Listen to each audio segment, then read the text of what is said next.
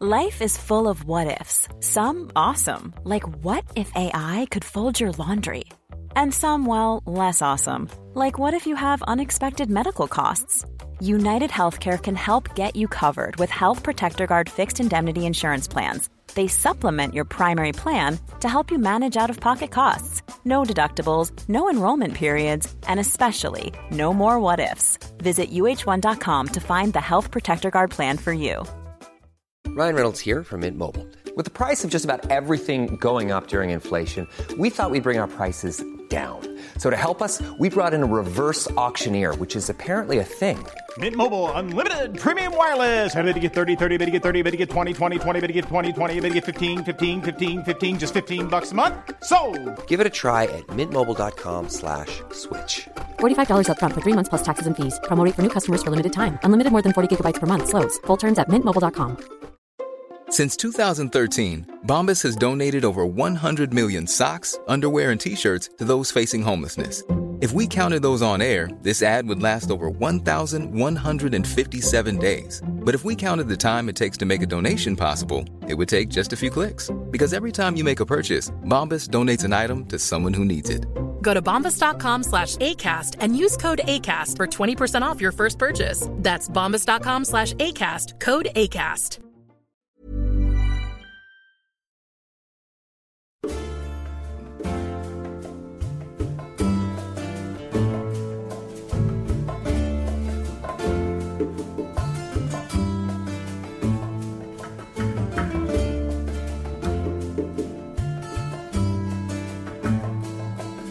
De Alto Cedro voy para Marcané, llego a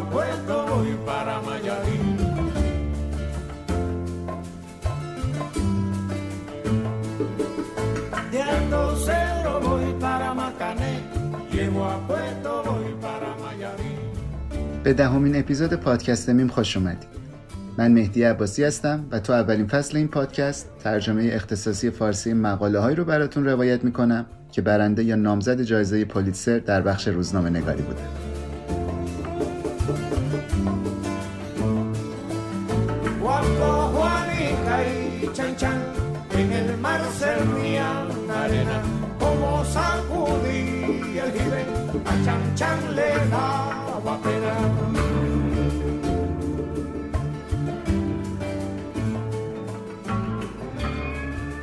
اپیزود طلای کثیف پول تمیز که عنوان اصلیش هست درتی گود کلینکش در اصل مجموعی از 5 تا مقاله است که ژانویه سال 2018 در وبسایت روزنامه میامی هرالد منتشر شده و نامزد جایزه پولیتسر 2019 تو بخش بهترین مقاله تفصیلی بوده. مقاله جدیده و موضوعش هم نسبتا تازه است و تو رسانه های فارسی لاقل خود من چیز زیادی راجبش پیدا نکردم. اینکه تجارت غیرقانونی طلا تو آمریکای لاتین داره تبدیل میشه به یه صنعت کثیف و خونین که فساد و تبعاتش حتی از مواد مخدر هم بیشتر و گسترده تره. یه مختصرم راجع به روزنامه میامی هرالد بگم که از سال 1903 داره منتشر میشه و دومین روزنامه پرتیراژ فلوریدای جنوبیه و بیشتر اخبار مربوط به این ایالت رو پوشش میده. میامی هرالد تو کشورهای حوزه کارائیب و آمریکای لاتین هم توضیح خوبی داره. ساختار این اپیزود به سه بخش تقسیم میشه. تو بخش اول یه کلیت راجع به سازوکار قاچاق طلا و معدنکاری غیرقانونی میشنوین و تو بخش دوم و سوم راجع به دو تا شرکت تجاری که وارد همکاری با کارتلای قاچاق شدن بیشتر حرف می‌زنیم و توضیح مفصلی میدیم از اینکه این سیستم دقیقا چطور کار می‌کنه. تو این قسمت هم پردیس زرقامی با ماست و بخش دوم پادکست رو براتون روایت می‌کنه. برای این اپیزود یه گزارش تصویری خیلی مفصلم آماده کردیم که تو کانال تلگرام و صفحه اینستاگرام پادکست منتشر می‌کنیم. با این توضیحات آماده ایم که به مقاله طلای کثیف پول تمیز گوش بدیم.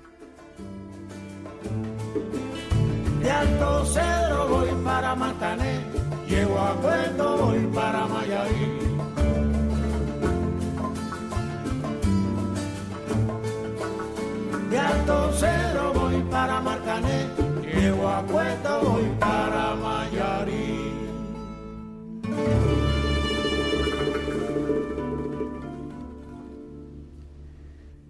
هلیکوپترهای بلک هاوک روی جنگل متروکه تو جنوب غربی کلمبیا پرواز می‌کردن بدون اینکه به مزرعه های زمردی رنگ کوکائینی توجه کنن که زیر پاشون بود.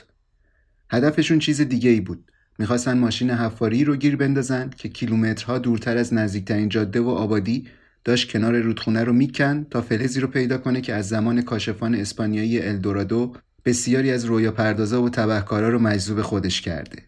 طلا وقتی هلیکوپترها بالای زمینای گلالودی رسیدن که ماشینای حفاری داشت روشون کار می‌کرد سربازای مسلح پلیس که به نارنجک و جلیقه ضد گلوله و مسلسلهای خودکار مجهز بودند به سمت ماشین حمله کردند. اپراتور ماشین حفاری زیاد مقاومت نکرد و سریع فرار کرد تو جنگلهای اطراف که تو ابری از گاز اشکاور احاطه شده بودند.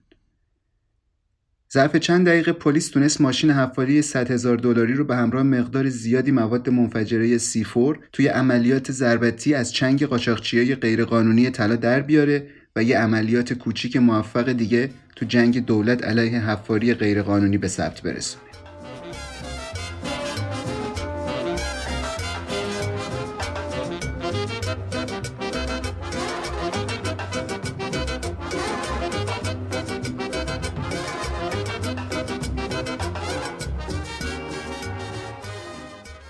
ایالات متحده برای تأمین تقاضای بیحد و حصر صنعت جواهرات، شمش و صنایع الکتریکیش به طلای آمریکای لاتین وابسته است.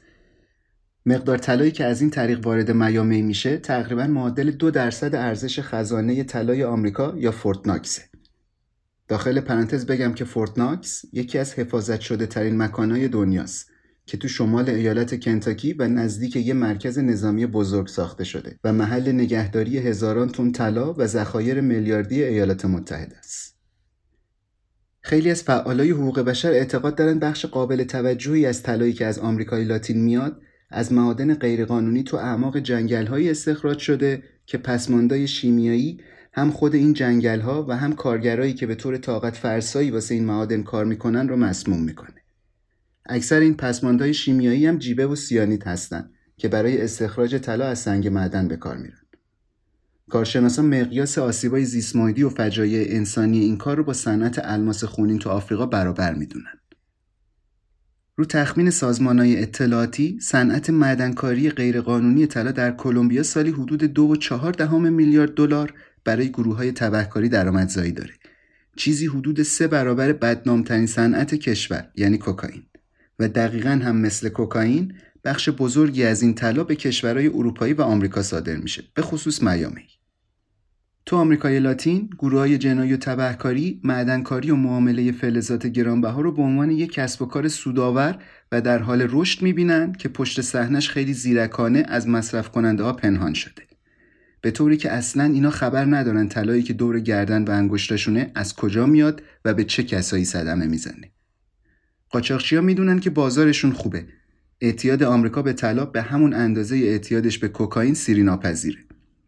به عنوان مثال طبق تحقیقات نویسنده های همین نشریه میامی هرالد شرکت NTR که یه بازیگر بزرگ تو زمینه ریختگری و تولید طلا تو ایالات متحده بود و در ادامه این اپیزود مفصلتر راجبش میشنویم نیاز 67 تا از شرکت هایی که به فورچون 500 مشهور هستند رو از جمله شرکت اپل و تیفانی تأمین می‌کرد.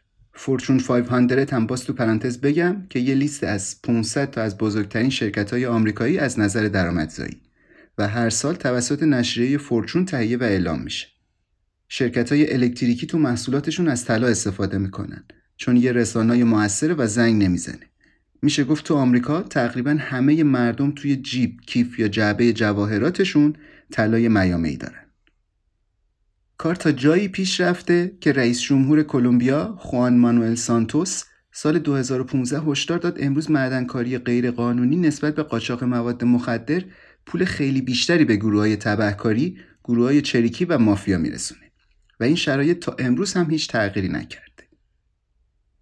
از دهها سال پیش کلمبیا مترادف بوده با تجارت مواد و هنوز هم این کشور علیرغم میلیاردها دلار کمک نظامی ایالات متحده بزرگترین تأمین کننده کوکائین تو دنیاست. مقدار زیادی از استراتژی‌ها و تاکتیکایی که تو این جنگ طولانی و خونین علیه مواد به وجود اومدن حالا دارن تو مبارزه علیه تجارت معدنکاری غیرقانونی استفاده میشن. تو شمال کلمبیا ارتش آزادی بخش ملی یا ELN گروه تبهکاری کلاندل گلفو و اعضای سابق سازمان منحل شده چریکی فارک که اسم کاملشون هست نیروهای مسلح انقلابی کلمبیا دارن همگی سر به دست آوردن کنترل منابع طلا میجنگن. کلنل خوان فرانسیسکو پلاس فرمانده پلیس ملی تو بخش مبارزه با حفاری غیرقانونی میگه به نظر من این حفاری ها خیلی بدتر از مزارع کوکا هستن. وقتی همچین جنگلایی رو خراب می‌کنن بالای 100 سال زمان لازمه تا بشه دوباره همچین چیزی داشت. تازه اگه خاک زمین به جیوه آلوده بشه از این بیشتر هم طول می‌کشه. تمرکز فعالیت های معدنکاری غیرقانونی تو کلمبیا مثل برزیل و پرو روی مناطق بکر و دست نخورده ایه که تنوع زیستی زیادی دارن. تو کلمبیا معدنکاری غیرقانونی طلا بزرگترین عامل جنگل زدایی در کشوره که طبق آمار سازمان ملل فقط تو سال 2014 بیشتر از 24 هزار هکتار جنگل رو از بین برده. از طرف دیگه همونطور که اول پادکست گفتیم استفاده نامتعارف از جیوه و سیانید برای استخراج طلا از سنگ معدن آب و حیات وحش رو به حدی مسموم کرده که به عنوان مثال خیلی از روستایی های شمال کلمبیا مصرف شیلات رو به خاطر ترس از مسموم شدن با جیوه کنار گذاشتن. یا مثلا سال 2016 دولت پرو تو استان مادرد دیوس که یه منطقه جنگلی مملو از معدنکاری غیر مجاز به خاطر مسمومیت گسترده جیبه اعلام وضعیت اضطراری موقتی کرد. چون بر اساس تحقیقات مؤسسه علمی کارنگی نزدیک به چهار نفر از هر پنج نفر بزرگسال تو این منطقه نتیجه آزمایششون به وجود میزان خطرناک جیبه مثبت بوده.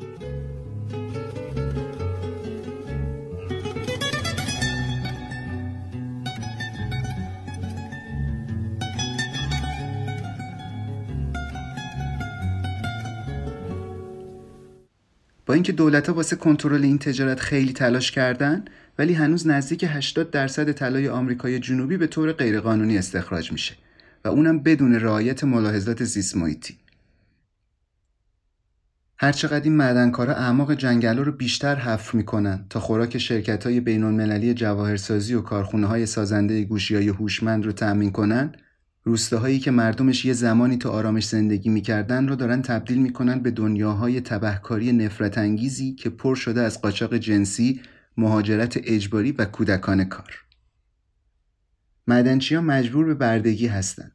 روسپیا نزدیک خوابگاه کارگرای معدن کاسبی رو انداختن که باعث گسترش انتقال بیماری های عفونی جنسی شده. یک گروه حقوق بشری اعلام کرده دو هزار کارگر جنسی که 60 درصدشون زیر سن قانونی بودن توی منطقه معدنی تو پرو خدمات جنسی می‌داده. یکی از مقامات رد بالای نظامی کلمبیا میگه جنگ معدنکاری باعث شده جنگ مواد خیلی ساده به نظر بیاد. تو کلمبیا هر چیزی که به کوکائین ربط پیدا می‌کنه غیرقانونیه. از کشت گیاه کوکا گرفته تا فراوری کردنش، جابجاییش و فروشش. داشتن هر نوع ارتباطی با این چرخه غیر مجازه و مشخصا میشه ردیابیش کرد. ولی تو معدنکاری غیرقانونی به محض اینکه طلا تبدیل به طلا شد دیگه با یه محصول قانونی طرف هستیم و این قضیه ما رو مجبور می‌کنه که خیلی بیشتر رو نحوه مبارزه با این جرم تمرکز کنیم در حال حاضر مقامات کلمبیایی از تصویرهای هوایی و تجربیاتی که واسه پیدا کردن مزارع کوکا به دست آوردن استفاده می‌کنن تا بیل مکانیکیا و دستگاه های حفاری رو تو مناطقی که مجوز قانونی معدنکاری ندارن شناسایی کنن و جلو عملیات رو بگیرن. وقتی محل حفاریا به یه شهر نزدیک باشه پلیس می‌تونه ماشینالات رو توقیف کنه و به نزدیکترین شهر منتقل کنه.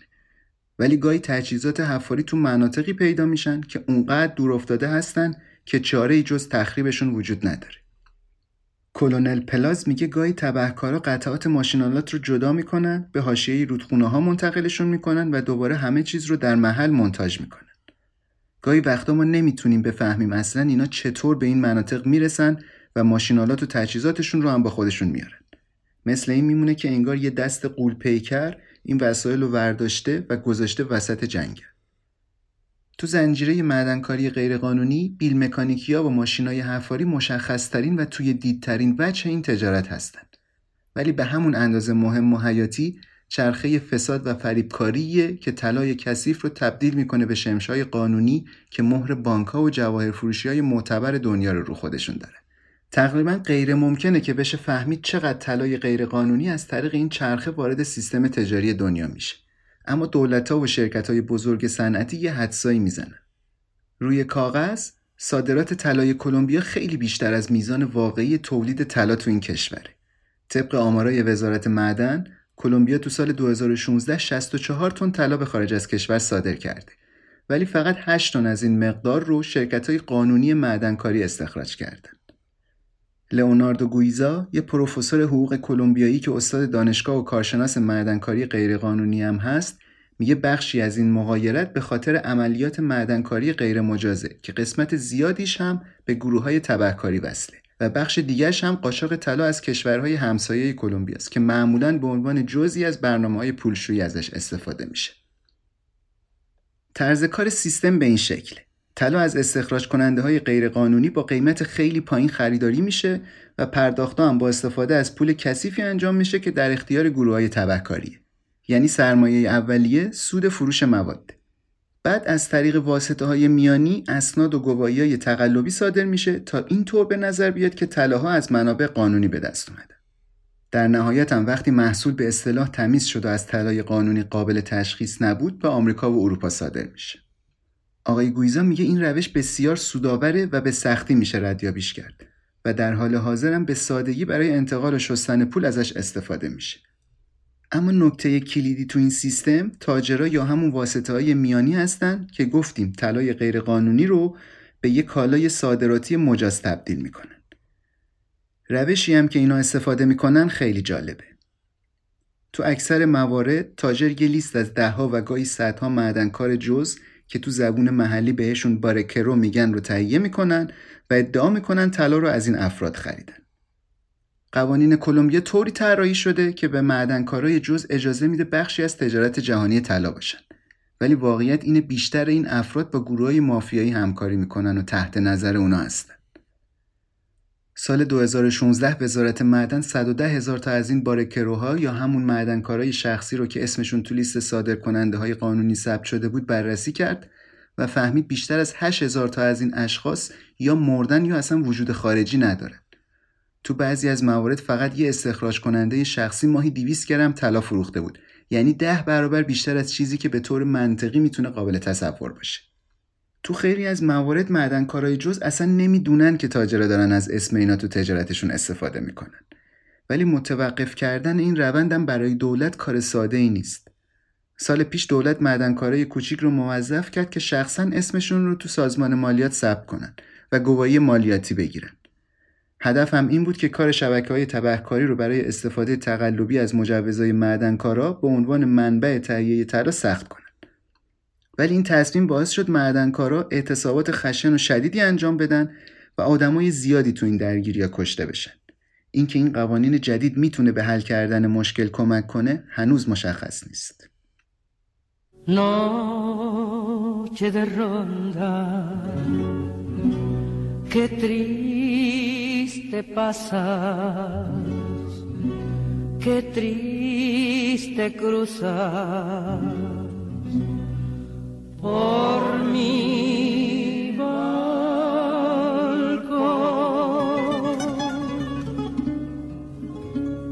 Noche de ronda, como me hieres, همونطور که تا اینجا دیدیم جنگ با معدنکاری غیرقانونی کار ساده ای نیست و مملو و از پیامدهای ناخواسته و اجتناب ناپذیر و زمانی هم که دولت سختگیری بیشتری رو معدنکاری غیرقانونی بکنه کسایی که سابقه بیشتری تو تجارت طلا داشتن خودشون رو اون طرف مرز قانون احساس می‌کنن.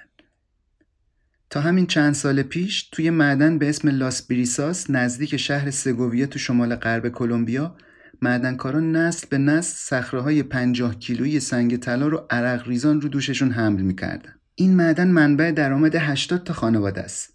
به علاوه 100 نفر دیگه که عموما زنهای پیر یا سرپرست خانوار هستن. کارشون هم اینه که خاکرهای معادن بالا دستی که تو رودخونه میریزه رو بگردن که شاید بتونن یه خورده ریزه هایی از طلا توش پیدا کنن. ولی الان به چشم قانون این معدن غیر مجازه. چون کارگراش گواهی قانونی واسه کار تو معدن رو نداره.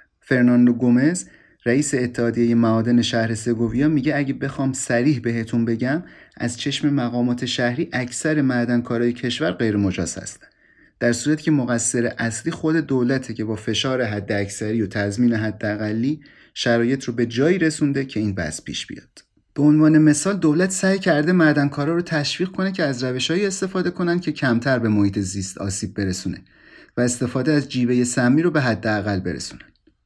به جاش از متدای جدیدتر و سانتریفیوژای سرعت بالای صنعتی استفاده کنن. اما کسی حواسش به این قضیه نبوده که تهیه این امکانات سرمایه اولیه خیلی بالایی می‌خواد که اکثر این معدنکارای جز نداره. به علاوه دولت همین الان داره یه مجوز معدنکاری بزرگ 9000 هکتاری تو منطقه رو صادر می‌کنه که از سال 1800 معدنکارا و اجدادشون داشتن از توش نون میخوردن. معنی این حرف اینه که ممکنه فردا به بومیایی که شغل آبا و اجدادیشون معدنکاری طلا بوده بگن شما دارین تو املاک گرند کلمبیا گلد رفت آمد می‌کنین. یه شرکت بهره برداری کانادایی. گومز میگه ما پشت این مجوزهای معدنکاری به دام افتادیم. الان اگه بخوایم کارمون رو جایی که همیشه توش زندگی می‌کردیم ادامه بدیم تبدیل میشیم به مجرم و تبهکار. الیو برکاستاندا معاون اتحادیه معدنکاران سگوویا که 8000 تا معدنکار مستقل رو سرپرستی می‌کنه میگه این بیچاره‌ها گیر افتادن بین قوانین دست و پاگیر و غیر منطقی دولت از یه طرف و خشونت دسته های تبهکاری از طرف دیگه. این معدنکارای غیر رسمی تبدیل شدن به یه هدف پرمنفعت برای تبهکارها. هر وقت یکی از اعضای اتحادیه حرفی علیه فعالیت های جنایتکارانه بزنه به طور دائم تهدید به مرگ میشه. چند سال پیش حتی وکیل اتحادیه به قتل رسید. کاستاندا میگه هم گروه های جنایتکاری میکشنمون و تهدیدمون می‌کنن و هم دولت با همون مثل جنایتکارا رفتار می‌کنه. گروه های توکاری با روش های مختلف معدنکارا رو تحت فشار قرار میدن. گاهی معادن رو مجبور می‌کنن اسم کارگرایی که در اصل آدمای خود این گروه هستن و تو لیست کارگرای معدن بذارن. یا ملزمشون می‌کنن که سوخت و ماشینالات رو از رابطه های تبهکارا بخرن. اما معمول ترین راه اخازی هفتگی یا ماهانه است. همون حق حساب خودمون. ولی اسم خیلی جالبی داره اتفاقا اینجا. بهش میگن واگونا. معنی واگونا هم میشه واکسن. یعنی با پرداخت واکسن در برابر بقیه مشکلات بیمه میشید. یه معدنکار چهل ساله به اسم کارلوس دورانگو میگه دولت معدنکارا رو به خاطر پرداخت این حق حسابا متهم می‌کنه که جزو شبکه تبهکارا هستن.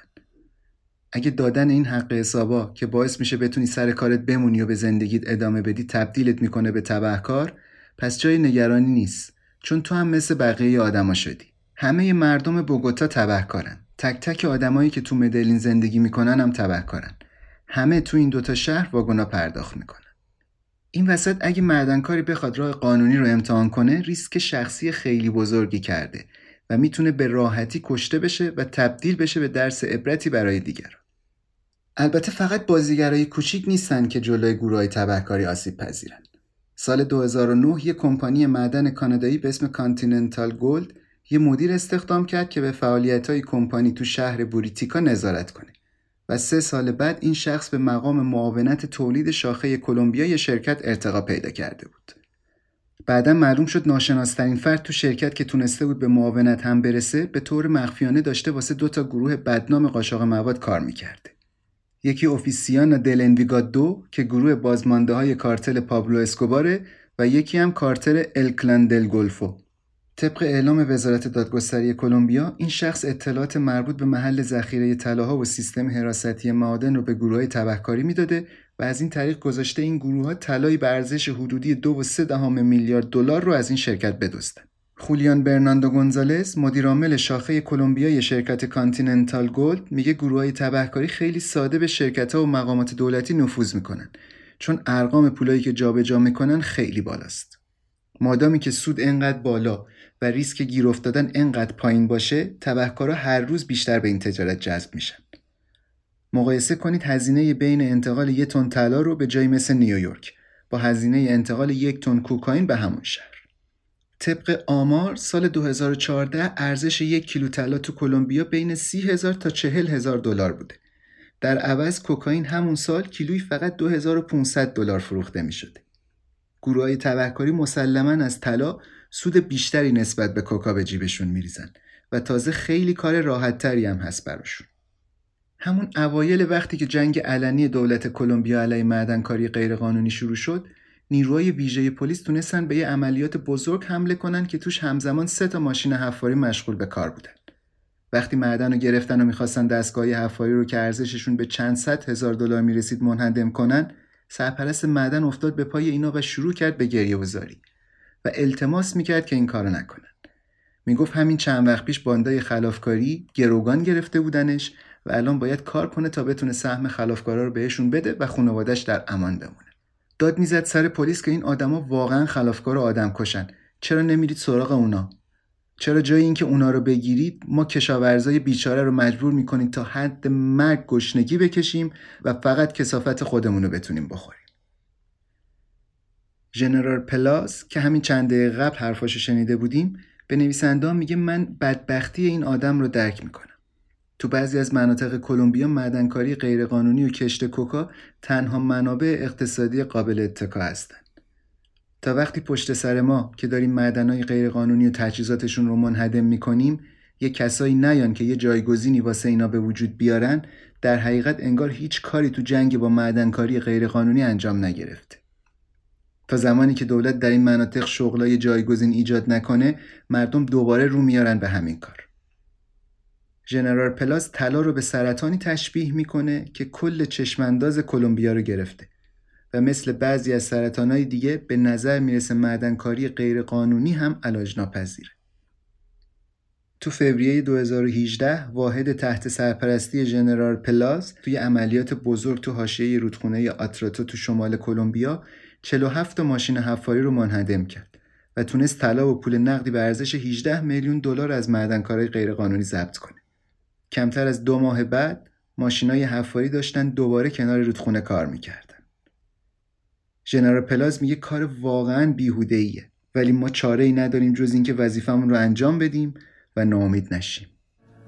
que se quiebra sobre la tiniebla de mi soledad. ¿A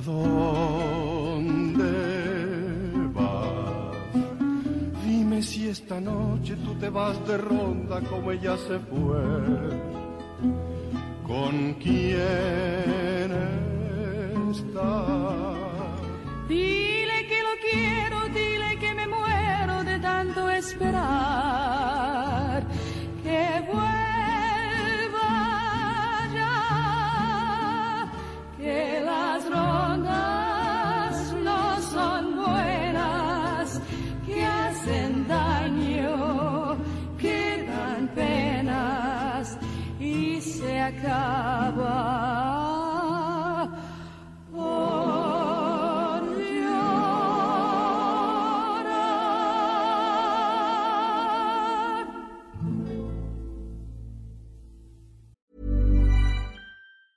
Planning for your next trip? Elevate your travel style with Quince. Quince has all the jet setting essentials you'll want for your next getaway, like European linen, premium luggage options, buttery soft Italian leather bags, and so much more. And it's all priced at 50 to 80% less than similar brands. Plus, Quince only works with factories that use safe and ethical manufacturing practices. Pack your bags with high-quality essentials you'll be wearing for vacations to come with Quince. Go to quince.com slash trip for free shipping and 365-day returns. Wow! Nice. Yeah! What you're hearing are the sounds of people everywhere putting on Bombas socks, underwear, and t-shirts made from absurdly soft materials that feel like plush clouds. Yeah, that plush. And the best part? For every item you purchase, Bombas donates another to someone facing homelessness. Bombas. Big comfort for everyone. Go to bombas.com slash ACAST and use code ACAST for 20% off your first purchase. That's bombas.com slash ACAST. Code ACAST. وقتی خوان گراندا وارد جنگل های آمازون در پرو شد تا ارزش یک محموله طلا رو که به تازگی استخراج شده بود محاسبه کنه از اینکه حس می‌کرد شبیه قاچاقچی افسانه‌ای کلمبیایی پابلو اسکوبار شده به خودش افتخار می‌کرد اونقدر به خودش میبالید که تو سال 2014 به دو تا از همکاراش پیام داد من دارم میام طلاها رو بگیرم. مثل پابلو که میومد کوکائین بگیره. گراندای 36 ساله که فارغ التحصیل دانشگاه دولتی فلوریدا بود یه زمانی وامهای درجه دو میفروخت و آدم شاخصی تو کارتل نبود. منظور از وام های درجه دو وام هایی هستند که به متقاضی های درجه دو از نظر اعتبار و درآمد داده میشن. گراندا ولی هوش بالا و دوراندیشی خوبی داشت و خیلی زود فهمید که طلا داره تبدیل میشه به یک عنصر مخفی و حیاتی تو سازوکار جنایی قاچاقچی مواد مخدر که با تبدیل کوکائین به پول نقد تمیز از طریق صادرات طلا می‌تونن میلیاردها دلار سود کنن. سال 2017 کارفرمای گراندا شرکت فلزات NTR که یک شرکت تجاری فلزات قیمتی تو جنوب فلوریدا بود حدود یک میلیارد دلار طلا از قاچاقچیای پروی خریده بود ولی گراندا و NTR هنوز به مقدار بیشتری از این فلز احتیاج داشتند. مارچ 2017 دادستان کل فدرال در میامی گرانادا رئیسش سامر باراژ و یه تاجر دیگه NTR رناتو رودریگز رو با اذعان به اینکه اینا 36 میلیارد دلار طلای غیرقانونی رو از گروه های جنایی آمریکای لاتین خریداری کرده بودند متهم به پولشویی کردند این سه نفر در نهایت به اتهام معدنکاری غیرقانونی طلا رشوهخواری خارجی و قاچاق مواد مخدر متهم شناخته شدند. منابع حقوقی میگن دادستانها در حال حاضر دارن پرونده باقی های فلزات گرانبها تو ایالات متحده را بررسی می‌کنن که مزون به خرید طلای آلوده از قاچاقچیان مواد مخدر هستند. هدفشون هم فقط گیر انداختن شرکت کلاهبرداری مثل NTR که قالب های طلا استخراج می‌کنن نیست بلکه می‌خوان کارتل های مواد رو به زانو در بیارن. تو این سالها تمرکز دولت ایالات متحده بیشتر روی پولشویی سنتی و تراکنش مالی از طریق بانک ها بوده و به همین خاطر توی حل مشکل پیچیده قاچاق طلا که دنبال کردنش خارج از مرزهای آمریکا سخته زیاد موفق نبوده. اما پرونده جنایی بر علیه گرانادا یا به قول خودش اسکوبار طلا و همکاراش در NTR که بزرگترین پرونده تحت پیکرد قانونی فلزات گرانبها در ایالات متحده است شروع یه تغییر بزرگه که اتفاقا توی پایتخت واردات طلای آمریکا یعنی میامی در حال انجامه. تا زمان منتشر شدن این مقاله در ژانویه 2018 این رسوایی هم باعث توقف فعالیت انتیار شده و هم شرکت مادرش المتار رو تو دردسر انداخته و فعالیتهاشون تو تجارت شمش طلا و مبادلات مالی رو محدود کرده. صدها نفر از کارکنان المتال هم تو روستاهای اوهایو از کار بیکار شدند. البته بر اساس تحقیقات نویسنده های گزارش المتال و کارکنانش هنوز متهم نشدند و فعلا فقط تحت تعقیب قانونی قرار دارند. از اونجا که قیمت طلای مبنای جهانی داره و بیشتر معامله ها از طریق اعتبار تأمین مالی میشن، فلز باید خیلی سریع بین آمریکای لاتین و ایالات متحده جابجا شه. اگر یک وارد کننده بتونه سریعتر وجه رو به تامین کننده پرداخت کنه قرارداد رو به دست میاره. از طرف دیگه درصد سود تو معاملات طلا پایینه. واسه همین این تجارت فقط تو حجم بالا به صرفه میشه. بنابراین تو تجارت طلا مقدار و سرعت انتقال دو تا فاکتور مهم و اصلی به حساب میان و قوانین ضد پولشویی مانع بزرگ واسه محقق شدن این شرایط هستند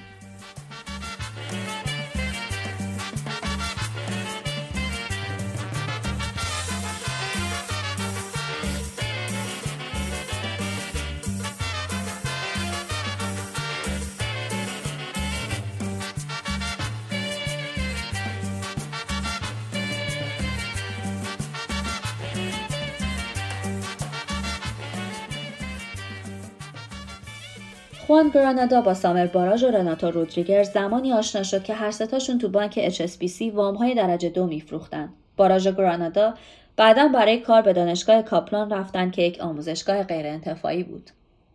باراش اولین نفر تو این حلقه بود که وارد شرکت NTR شد و چند مدت بعد گرانادا و رودریگرز را هم برای کار خرید طلا استخدام کرد. سال 2012 شرکت توی آمریکای لاتین زیاد فعال نبود اما سال بعد انتیار ورق رو برگردوند و با خرید 980 میلیون دلار طلا تبدیل به بزرگترین وارد کننده از پرو شد. اما این کار چطور انجام شد؟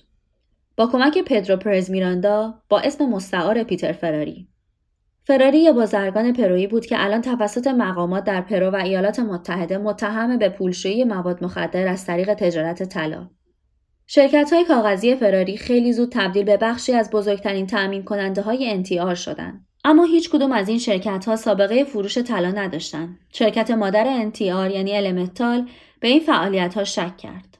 بازرس های حقوقی شرکت بارها به باراژ و چهار تا مدیر اجرایی رده بالای Elemetal هشدار داده بودند که معدنکاری و قاچاق طلا در پرو مسئله جدیه و اینطور که به نظر میاد فراری هم تو این قضیه دست داره.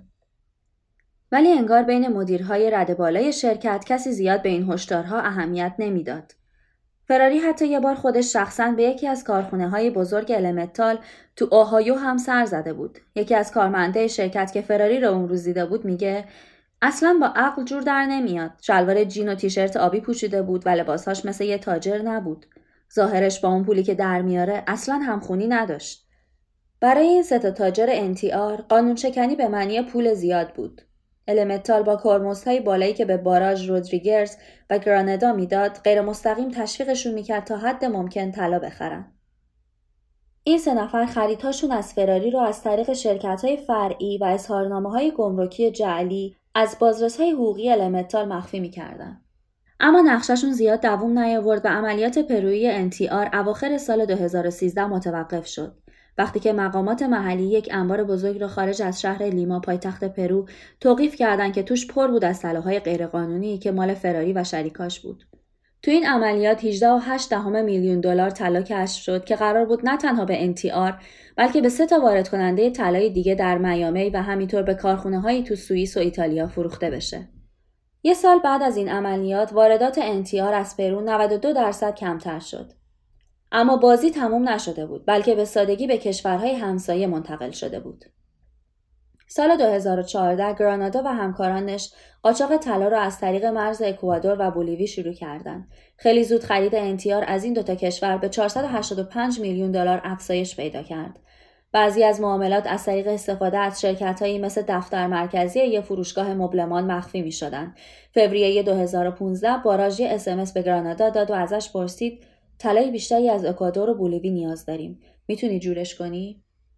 گرانادا اما نتونست این کارو بکنه. حکومت های محلی تو این کشورها شروع کرده بودن به نظارت شدید و سختگیری روی تجارت طلا.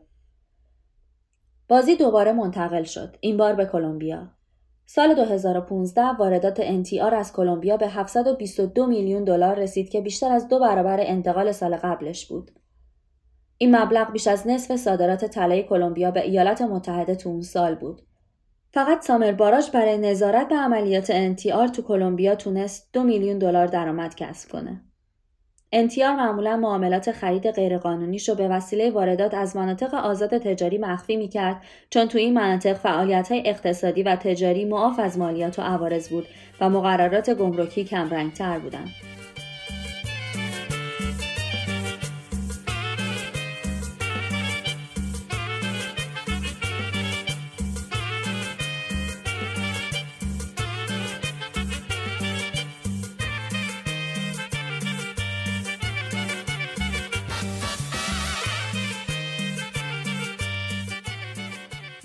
حلقه قاچاق انتیار اما در نهایت 2016 سقوط کرد. بعد از اینکه دوتا از کارگزارای طلا که با انتیار همکاری می‌کردند نفوذی های دولت آمریکا از آب در اومدن. یکی از اینها به عنوان کارگزار شخصی گمرک تو پرو کار می‌کرد که برای خارج کردن طلا از کشور مستقیما با خود گرانادا معامله می‌کرد و اون یکی هم به عنوان پیک در شیلی مستقر بود که طلای غیرقانونی رو با پروازهای مسافری از آمریکای جنوبی به میامی منتقل می‌کرد.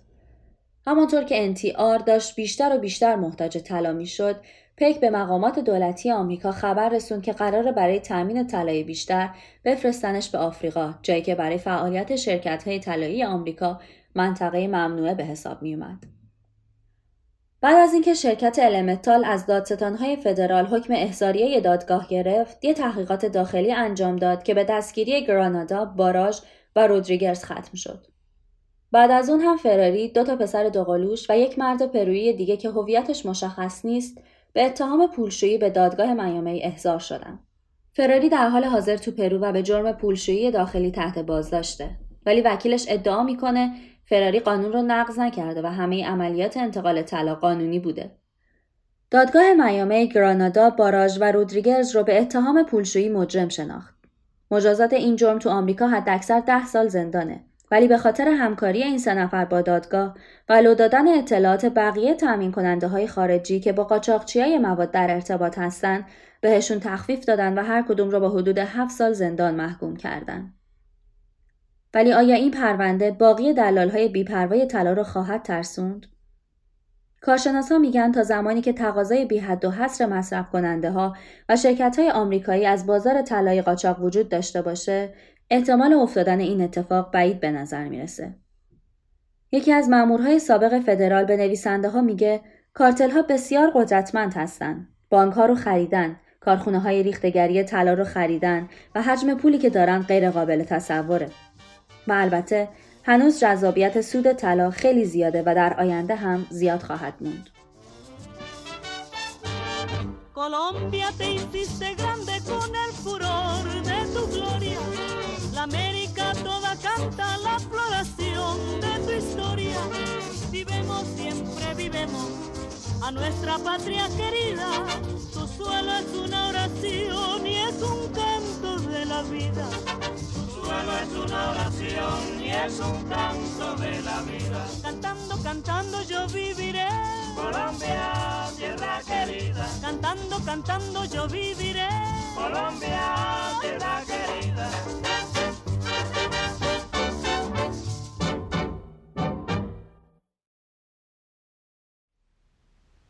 دلالای مواد شیکاگویی که واسه قاچاقچی بدنام مکزیکی الچاپو کار می‌کردن یه دردسر بزرگ داشتن.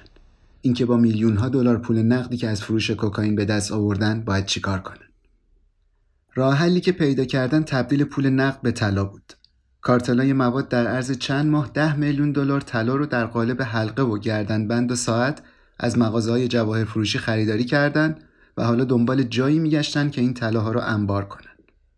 چند هزار کیلومتر دورتر و توی انبار صنعتی تو فلوریدای جنوبی شریک ایدئالشون پیدا شد. یه شرکت گمنام تجارت طلا به اسم Golden Opportunities بر اساس اسناد دادگاه فدرال آدمای الچاپو صدها کیلو از طلاهایی که خریده بودن رو از طریق پست فدکس به یکی از انبارای این شرکت تو شهر ساحلی هالندیل تو فلوریدا فرستادن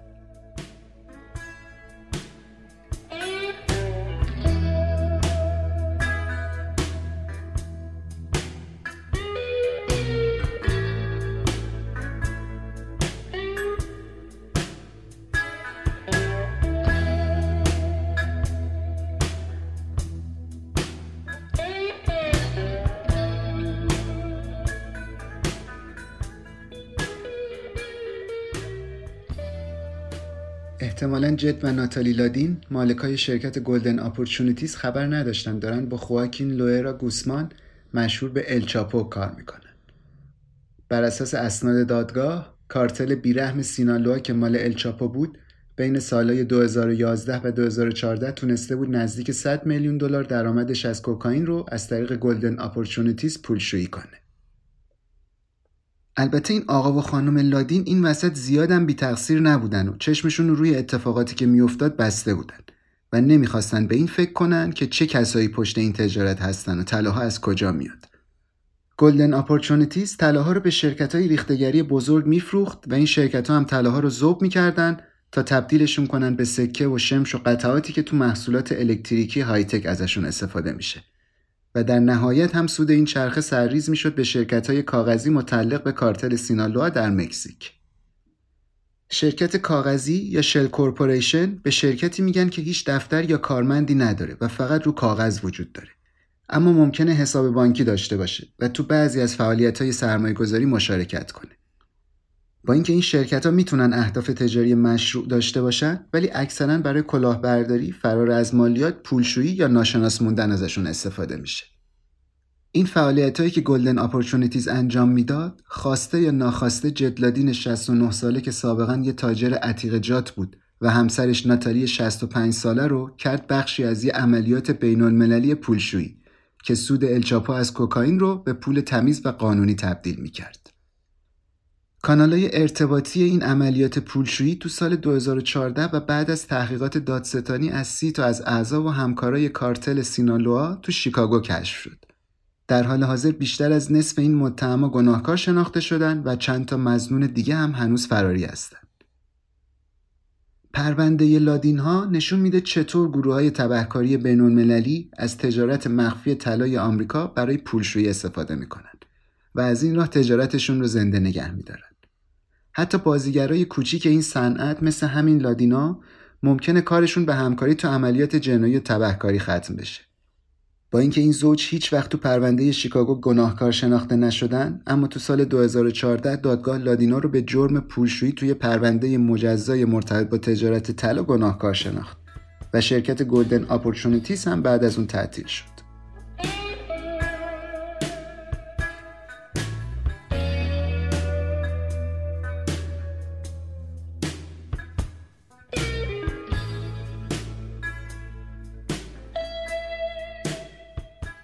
سرنوشت جدلادین مسیر ناخوشایندی بود که پسر یه مزرعهدار تو داکوتای شمالی رو تبدیل کرد به یه تاجر عتیقجات فلوریدایی که در نهایت به دام یه شبکه قاچاق طلا افتاد.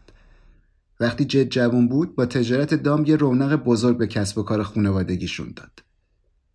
بعد رفت تو کار املاک و مستقلات و بیشتر از هزار تا واحد مسکونی تو کانادا خرید و فروش کرد.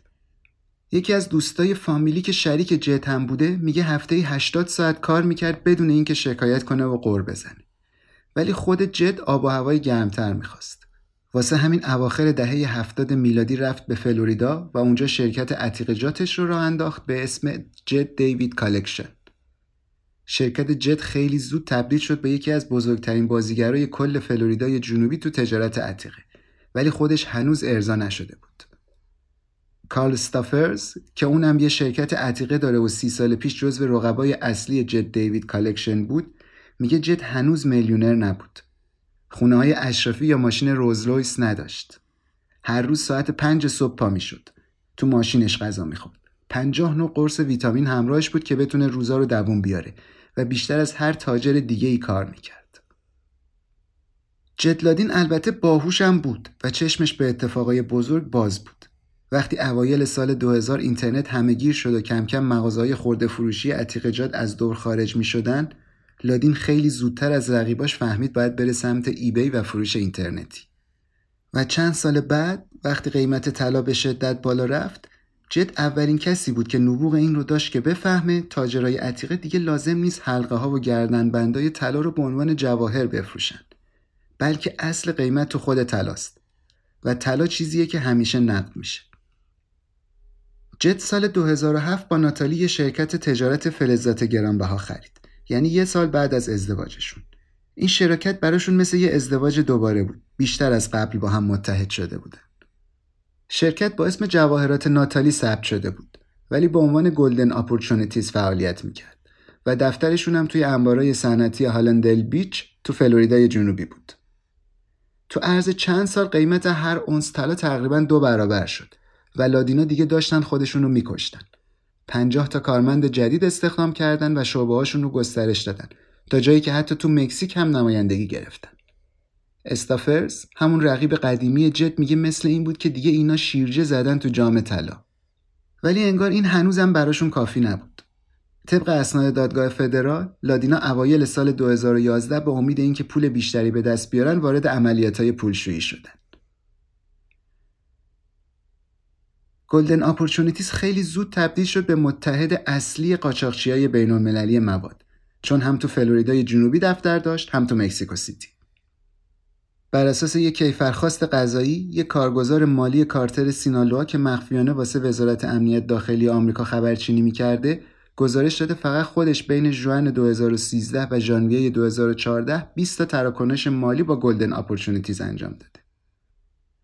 تو کیفرخواست اسم خریدار طلا هست پالایشگاه A البته خیلی از منابعی که به پرونده نزدیک بودن میگن منظور از پالایشگاه A همون شرکت Golden Opportunities ه طرز کار به این شکل بوده که اعضای کارتل پولای نقدی که از فروش مواد به دست آورده بودن رو تو ساکای پارچه‌ای و کیف و کوله هاشون میذاشتن و می‌رفتن باهاش از مغازه‌های طلا و جواهر طلا میخریدن.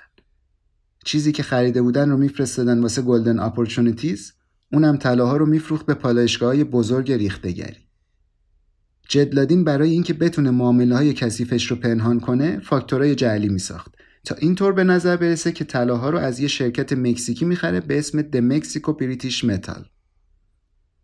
مامورای فدرال اما فهمیدن این شرکت مال یکی از اعضای کارتل سینالوآ بوده به اسم کارلوس پدروزا مشهور به والت دیسنی که به عنوان سردسته باند پولشویی تو پرونده شیکاگو شناخته میشه. Golden Opportunities تونست از سمت پاراپدروزا میلیون ها دلار پول رو به اعضای کارتل تو مکزیک منتقل کنه. اما در جواب جد لادین محموله هایی از فروشگاه مکزیکی پاراپدروزا دریافت کرد که در کمال تعجب طلا نبودن. پاراپدروزا به هوای اینکه می‌تونه مامورای گمرک رو گول بزنه چندین تن فلز برنج صادر کرد به Golden Opportunities ولی تو بارنامه ها به دروغ نوشته بود داره طلا انتقال میده. همین قضیه لوش داد و آپریل 2018 پاراپدروزا تو دادگاه فدرال به جرم توطعه برای پولشویی گناهکار شناخته شد. همین اتفاق واسه یه عضو بلندپایه دیگه از کارتر سینالوا تو مکزیک هم افتاد و تو دادگاه محکوم شد. خود الچاپو هم که حتما می‌دونید. بعد از دو بار فرار پرسر و صدا از زندانای مکزیک دوباره دستگیر شد و همین چند هفته پیش یعنی 26 تیر 1398 به جرم قاچاق مواد و پولشویی به حبس ابد و پرداخت 12 میلیارد دلار جریمه محکوم شد. به نظر دادستانای فدرال الچاپو در حال حاضر بزرگترین دلال مواد مخدر تو کل دنیاست.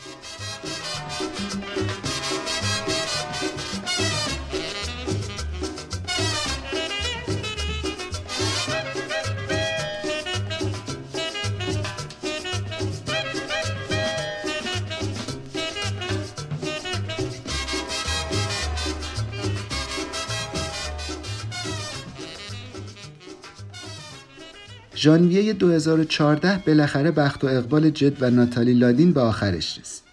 وقتی مامورای فدرال انبار Golden Opportunities تو هالندیل بیچ رو محاصره کردند و این زن و شوهر دستگیر شدن. البته اینا تو دادگاه به خاطر پرونده شیکاگو متهم نشدن. دادستانا دنبال مدرک واسه یه جرم دیگه میگشتن و البته تونستن پیداش کنن. منبع پردرآمد دیگه ای که لادینا ازش استفاده می‌کردن همکاری با یه کارگزار مالی تو مکزیک بود. این کارگزار به لادینا پیشنهاد یه کاری رو داد که باهاش می‌تونستن پول بیشتری در بیارن.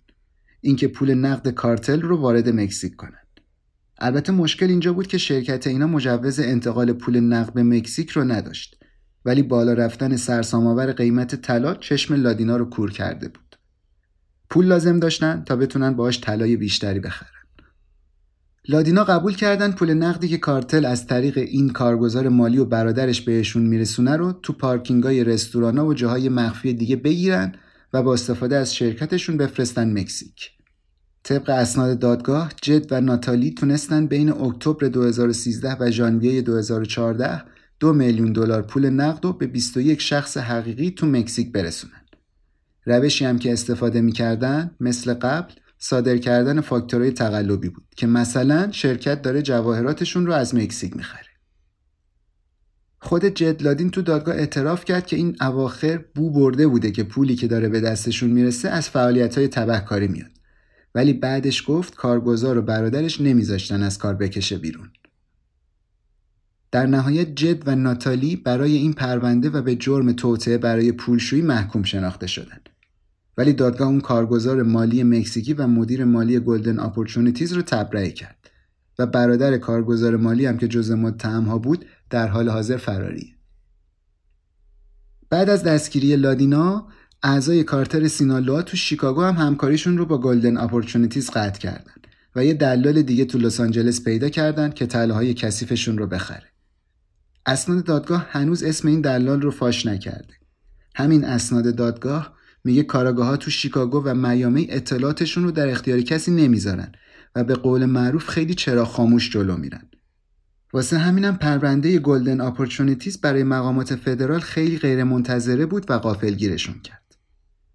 جد لادین که سه تا بچه بالغ از ازدواج قبلیش داره به خاطر نقشش تو پرونده میامی به سه سال زندان محکوم شد. همسرش ناتالی که تو مکزیک به دنیا اومده بود و اونم سه تا بچه از خودش داشت آزادی مشروط و تحت نظر گرفت. لادینا و وکلاشون به درخواست مصاحبه نویسنده ها جواب ندادن. فعالیت های محرمانه جد و ناتالی تأثیر ویران کننده ای رو زندگیشون داشت. مجبور شدن تمام جواهرات، ویلای کنار دریایی که داشتن و خیلی دارایی های دیگهشون رو بفروشن تا بتونن قرامت یک میلیون و صد هزار دلاری که دادگاه براشون بریده بود رو به دولت ایالات متحده بپردازه. جد لادین در حال حاضر با گرو گذاشتن یه خونه تو فلوریدای جنوبی از زندان ترخیص شده و محکومیتش هم تا چند ماه دیگه تموم میشه. ناتالی و دختر مریضش هم توی آپارتمان معمولی زندگی می‌کنن. جدا از فعالیت های مجرمانه جد لادین اونایی که میشناختنش در موردش می‌گفتن که شخصیت بالایی داره. قبل از محکومیتش تو دادگاه یکی از کارمندای Golden Opportunities دربارش گفت جد لادین واسه من مثل پدر میمونه. به هم یه شغل خوب داد هزار دلار کمک کرد تا ماشینم رو تعمیر کنم تشویقم کرد درسم رو ادامه بدم و از همه مهمتر کمکم کرد تا از یه بحران عاطفی شدید بیرون بیام جد جزو معدود کسایی تو این دنیا که می‌تونی بهش بگی آدم خوب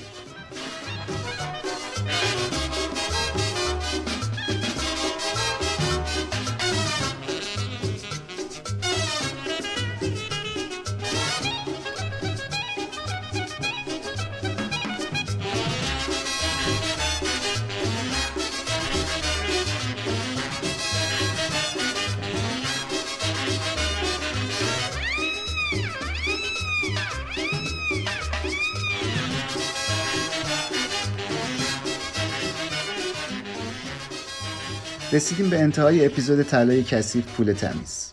امیدوارم خوشتون اومده باشه. نظراتتون رو به ما برسونید و اگه پیشنهاد یا انتقادی دارین حتما مطرح کنین.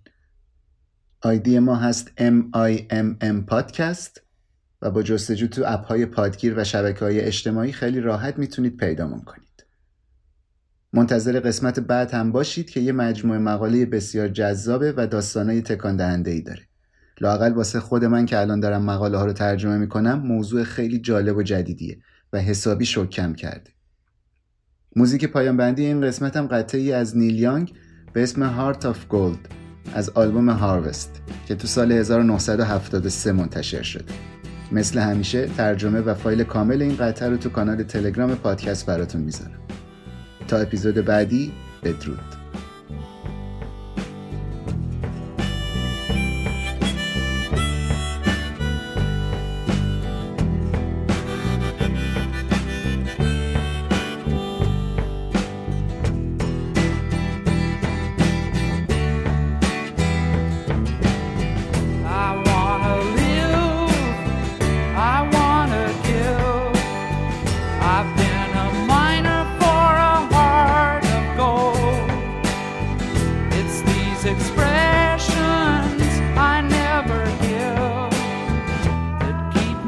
searching for a